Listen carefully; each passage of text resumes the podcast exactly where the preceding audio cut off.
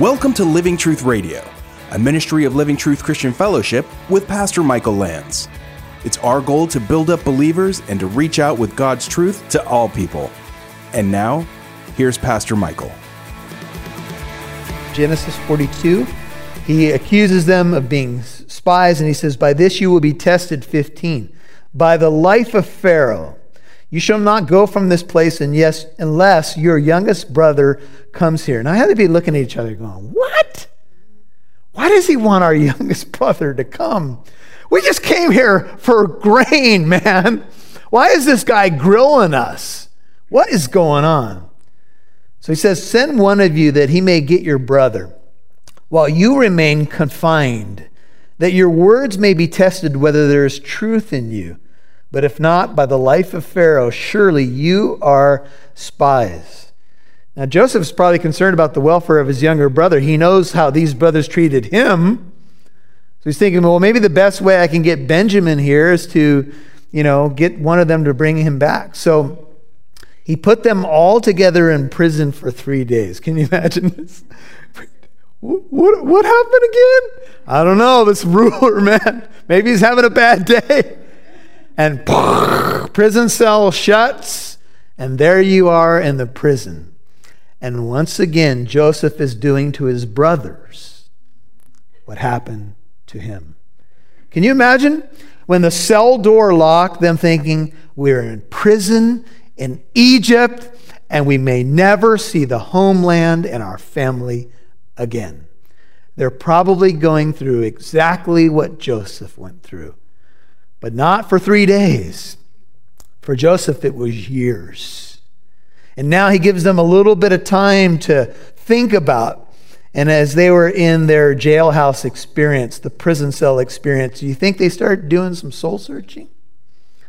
You think they started thinking about their brother? You think maybe God was speaking to their conscience? We know that there's been a lot of people that have had jailhouse conversions. And I'm not going to demean that, because sometimes when you have a jailhouse conversion, you have no place else to go. And so they usually give out Bibles and 25-pound dumbbells. So there you go. And people start reading the Bibles. And there have been people that have been born again in prison. And they've come to realize what they've done. They have time to think. 3 days in an Egyptian prison provided sufficient terror-filled time for reflection and soul-searching, for hearing the siren of their conscience blazing all around them. Can you imagine? They started to realize, there may be something more going on here. They started to think, maybe God is behind all of this. We've all had those moments, right? We have a bad day, we get a flat tire, and we say, I don't know what I did to deserve this, right? And sometimes when we do that, it's really nothing other than life just happens. But sometimes circumstances happen, and God may be trying to get our attention. And certainly that is in the Bible. It's not always the case, but sometimes God does use these kinds of things. So Joseph said to them, on the third day, do this and live, for I fear God. So he's giving them a little taste of prison, but he's saying, do this and live. Do what I asked you. Go get your younger brother. And then he had to stun them. He's an Egyptian pharaoh. The Egyptian pharaoh, or he's second in line to the pharaoh, were believed to be gods themselves. And he says, I fear Elohim. They had to be a little stunned by that. You fear God? The one true God? Interesting. He says, if you are honest men, let one of your brothers be confined in your prison. But as for you, for the rest of you, go carry grain for the famine of your households. So he says, okay, here's what we'll do. We'll leave one behind. Just a side note. Some of you, this stuck out to you. Do this and live is really what the Torah, parts of the Torah say. And Jesus said this in Luke 10:28. None of us can fulfill the law perfectly, but do this and live has the ring of the Torah. And it's just kind of an interesting side note. So he says, leave one behind, just like Joseph had to be left behind from his family, and bring your youngest brother to me, 20, so your words may be verified and you will not die. And they did so. Then they said to one another, truly. Now here's where it starts, right? Truly we are guilty concerning our brother, because we saw the distress of his soul when he pleaded with us, yet we would not listen. Therefore this distress has come upon us. We saw his distress of his soul, and now we have distress. And now they're going, uh-oh. Things are coming full circle. This is coming back on our head. One writer says, this is Walton, he says, we discover that in the 13 intervening years, the guilt and recriminations experienced by Joseph's brothers have enslaved and imprisoned them, no less than Joseph's chains had done to him, or probably more. What I'm saying is, they may have been more in chains than he was. You know, but he didn't know that. But here they were, you know, they did this terrible deed. They did it in a moment of anger and jealousy and envy, and now they had a life of regret. 13 years. And remember, Joseph knows their language. So as they talk amongst themselves, they think that they're just talking to each other, but Joseph can understand what they're saying. And Reuben answered and said, "Did I not tell you, do not sin against the boy? And you would not listen? Now comes the reckoning for his blood." Now this is interesting, because by saying the reckoning of his blood, it's Genesis 9:6. If you shed someone's blood, your blood should be shed. An early teaching about capital punishment in the Bible. By saying his blood, does that mean Reuben thinks he's dead? Possibly. And he's saying, now is the time of reckoning has come. I told you guys, I pleaded with you. Now remember, Joseph hears. Now he knows that Reuben was not consenting with the plan. How many times did he revisit each brother's face and say, why? Why Reuben? Why Simeon? Why Judah? Why? Now he knows one of the brothers was trying to save him. And a couple of them stepped up. I think Judah also stepped up at the time, but now he's hearing what they're talking about. He's seeing that their hearts are beginning to be revealed.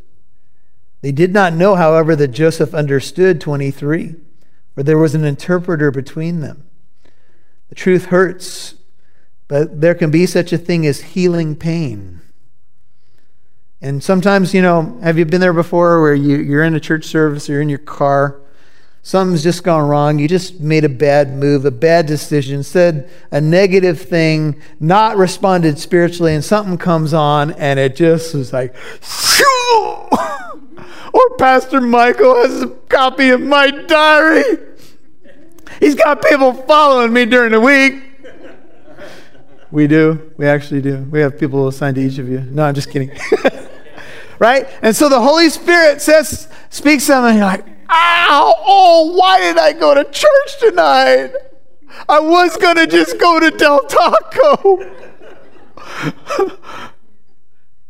But the truth is, the pain or the conviction can bring healing. You see, unless you confront your sin, you're never going to really have a chance to deal with it. If your sin gets exposed, as uncomfortable as it is, it will lead you to healing. And sometimes it'll lead you right back to the foot of the cross where we all need to be. And when Joseph heard all this stuff, he turned away from them and wept. Joseph could not contain himself anymore. But he didn't want them to see him cry. So some way he turned around or turned away or went behind something, and he just began to weep. Because now he was finding out information that he didn't know. He didn't understand all these dynamics that were going on. And remember, when we replay something in our minds or something has gone wrong, we think the worst. There's typically no light there. Few of us think the best about, you know, someone's intentions. And so he turned away and he wept. But when he returned to them and spoke to them, he took Simeon. By the way, Simeon's name is interesting. Simeon's name means God hears. He took Simeon from them and bound him before their eyes. Now, much like Joseph was bound before the brothers' eyes, now Simeon gets bound. And here, he does all of this in front of them. And now, here is their guilt and sorrow. And here is conviction. Sometimes we wonder in life, do those who have hurt us ever think about what they did to us? Do they have conviction and regret? We can't always know that answer. But after 13 long years, Joseph was getting to see a little bit of God's grace. He was getting to see a little bit of what he didn't know about. One thing I can say to you, having gone through my share of pain, just like I'm sure all of you have, is that even when someone else may not feel regret, or I never get the answer as to what they may feel, I know God cares. I know Jesus is my merciful and faithful high priest, who was in all points tested as we, yet without sin. I know he can empathize and sympathize. And often, because we live this life and we have the power of the Holy Spirit within us, he'll remind me and show me in little and big ways how faithful he is. God knows your pain. I've shared this before, but I'll say it again because it may benefit somebody. And this is not for me to play the victim, because this is long behind me. But my dad bailed on our family when I was 4. And the secretary in the church office was on that Ancestry website, and she was doing a little research on her family. This is some years ago. And she said, hey, you can put anybody's name in here and find out what, where they are and what's going on. And so I had her put my dad's name in there. And I hadn't talked to my dad in 30 some odd years. And he had bailed on the family. I never saw him again. And it had said that his name came up, and it had said that he had died 3 years before that. And as a man, we all have these things in our past where you think, well, maybe one day my dad will decide to call me, and he may have another life, but maybe there's some regret. But when I saw he was dead, and I quickly called my mom, his social security number was there, she verified it, my dad was dead, gone. There are no second chances here, no opportunity to talk to him and find out his side of a story or what happened. It was over. I couldn't do that, but God hears. God is the father of the fatherless and what? The defender of widows. James 5:4, he says, behold, the pay of the laborers who mowed your fields, which has been withheld by you, cries out against you, and the outcry of those who did the harvesting has reached the ears of the Lord of the Sabbath. God knows. Hey folks, this is Pastor Michael Lands, and this is Living Truth Radio, and we'll be back to the teaching in a moment. I want to tell you about a special offer that we have available at Living Truth Radio. It's a book that I've written called Suit Up, Putting on the Full Armor of God. It's all about spiritual warfare. It's all about how to overcome temptation, the world, the flesh, and the devil. And it's a special offer. Go to our website, livingtruthradio.org. Click on the donate button, and for any donation, we will send you a copy of that book. Just let us know in the contact form that you'd like a copy of that book. And now, back to the teaching. God knows when people do you wrong. God hears. Simeon's name is beautifully woven here as God hears, and Simeon stays behind in the prison. Would the brothers hear God's voice? Once they got out of there and the prison doors shut for Simeon, the brothers could have said, oh, we ain't going back. That dude's crazy. He's like number 2 Egyptian ruler, and I don't care. I'm not going back. You see, this was a test too, to see if they would go back and get Benjamin, which was going to be really tough to drop that one on Dad. Dad, I got to update you on current situation. We got to bring Benjamin back, and Simeon's there, right? You might want to just stay at a hotel for a few days and decide which one of you is going to talk for the group, right? Well, all of a sudden now the test is before them. Will they come back for their brothers? Do they care? Have they changed? Well, these are all the issues that are before us. So Joseph gave orders, 25, to fill their bags with grain and restore every man's money in his sack, and to give them provisions for the journey, and thus it was done for them. So they loaded their donkeys with their grain and departed from there. And though they're going to talk about Joseph's actions later. Was it a gift, a mistake, a setup? And as one of them opened his sack to give his donkey fodder at the lodging place, he saw his money, and behold, it was in the mouth of his sack. And then he said to his brother, my money has been returned, and behold, It is even in my sack, and their hearts sank, and they turned trembling to one another, saying, what is this that God has done to us?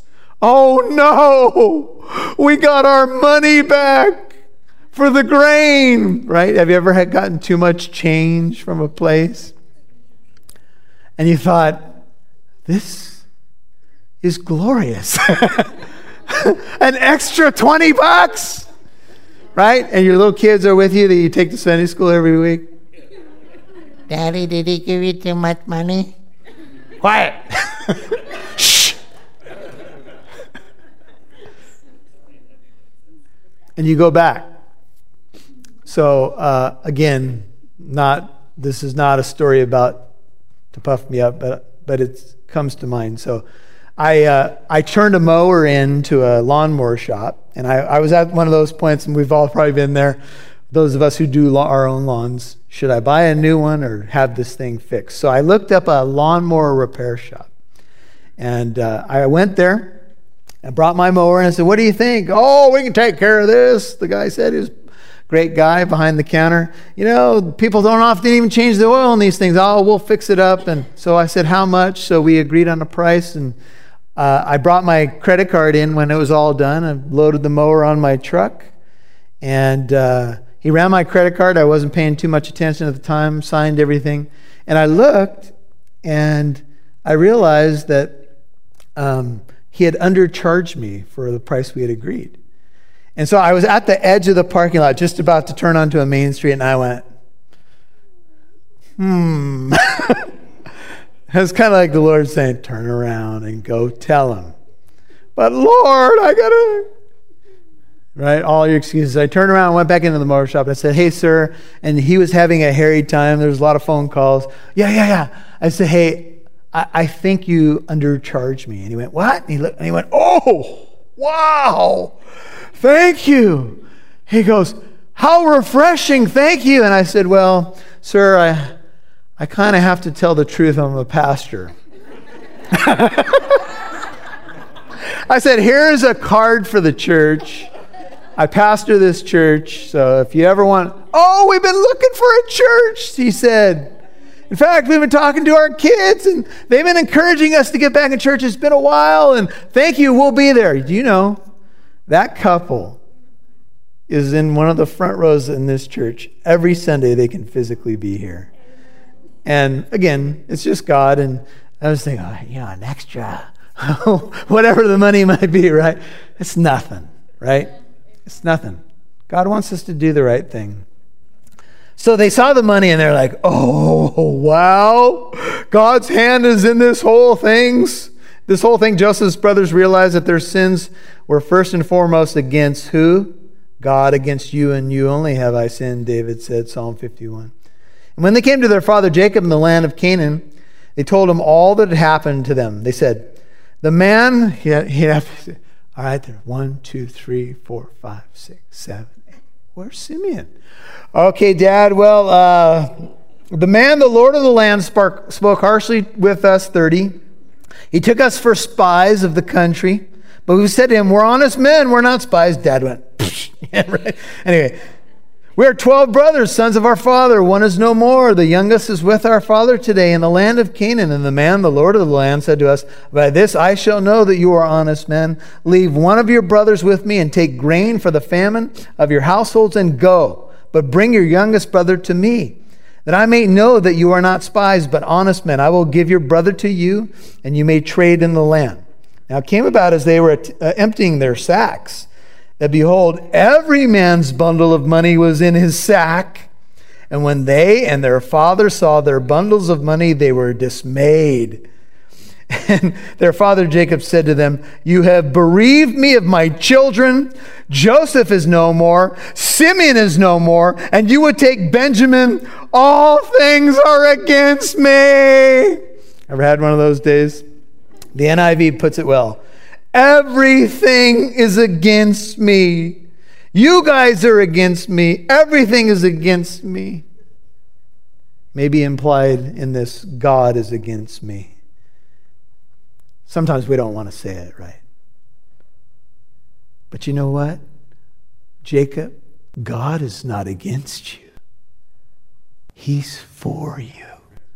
In fact, he's been weaving together a plan to save the nation that will bear your name, Israel. If you only knew what God was doing. Sometimes here we are, everything is against me. And God's going, oh, Jacob, no, I'm working. But look, we all have those moments when circumstances are overwhelming. Can you relate? Have you had a week like that, a month like that, a year like that? Can I tell you, dear saint, God is not against you. He's for you. Romans chapter 8. And if God is for us, who can be against us? But Joseph still had to face what he faced. Jacob did. Then Reuben spoke to his father and he said, you may put my two sons to death. I don't know if they were standing there. What? If I do not bring him back to you, put him in my care, and I will return him to you. But Jacob said, my son shall not go down with you, for his brother is dead, and he alone is left. If harm should befall him on the journey you are taking, then you will bring my gray hair down to Sheol in sorrow. Dad is just like broken.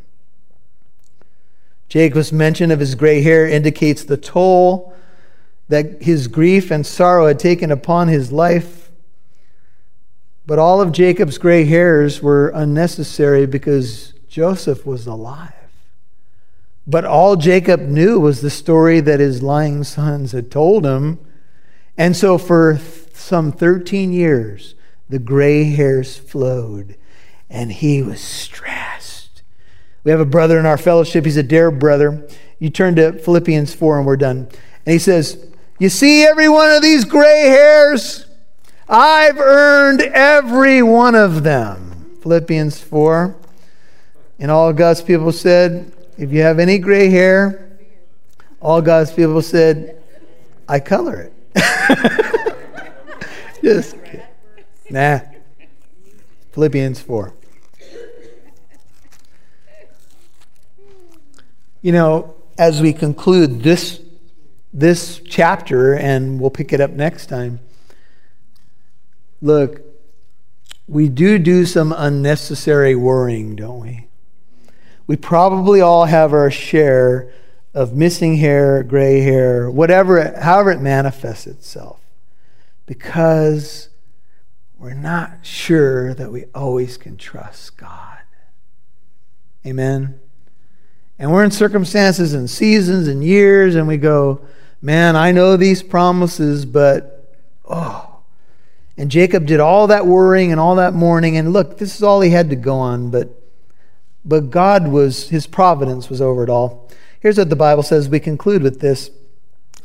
Philippians 4, verse 6 says, be anxious for nothing, but in everything by prayer and supplication with thanksgiving let your requests be made known to God.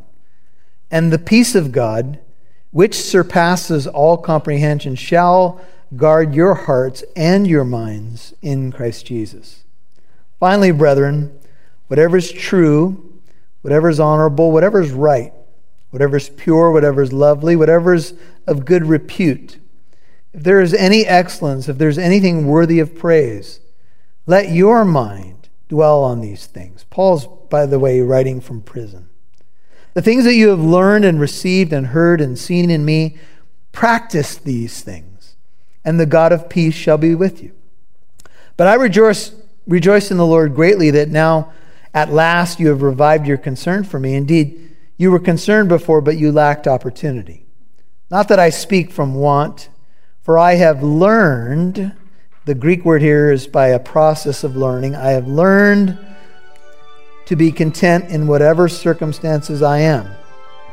I know how to get along with humble means, and I also know how to live in prosperity. In any and every circumstance, I've learned the secret of being filled and going hungry, both of having abundance and suffering need.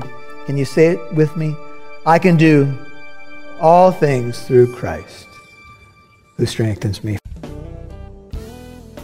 Fast forward all the way to the end of the book. We've been at least considering that Genesis 50 verse 20 is a theme verse for much of the book of Genesis, at least the story of Joseph. You suggested that he was, as time went on, he was kind of working things out. And then finally, he makes that great statement, what you intended for evil, God meant for good, yes, to save many people alive. But he had to almost come full circle, to come to that point where he could see the big picture and then see the hand of God. And a lot of time had gone by. When you think about the providential hand of God and you think about God, working things together for good, Joseph was able to look back at that point, but man, there had to be a lot of turns and twists along the way. One of the things too is that in the New Testament, I'm sure we're called and challenged to be Christ-like. That doesn't mean obviously the attributes, but to have compassion, to love one another.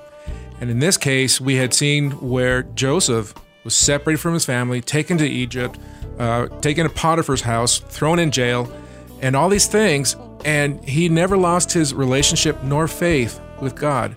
Now, would God want us to act contrary to his attributes or how he wants us to be? Well, Oscar, I think, when you're mentioning that, God had a bigger plan. And it's not something that we think about enough, but God is this transcendent, amazing being that's always working on multiple levels that we can't even imagine.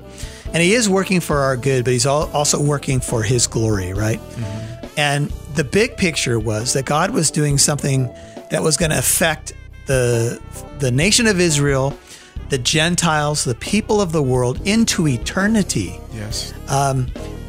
There was a bigger plan. And sometimes when we're stuck in a dungeon, emotionally, spiritually, or otherwise, we're trying to figure out what God is doing. We're wondering why this happened.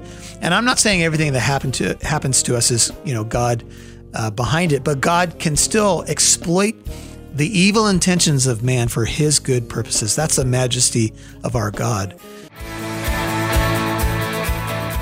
Thank you for listening to today's program.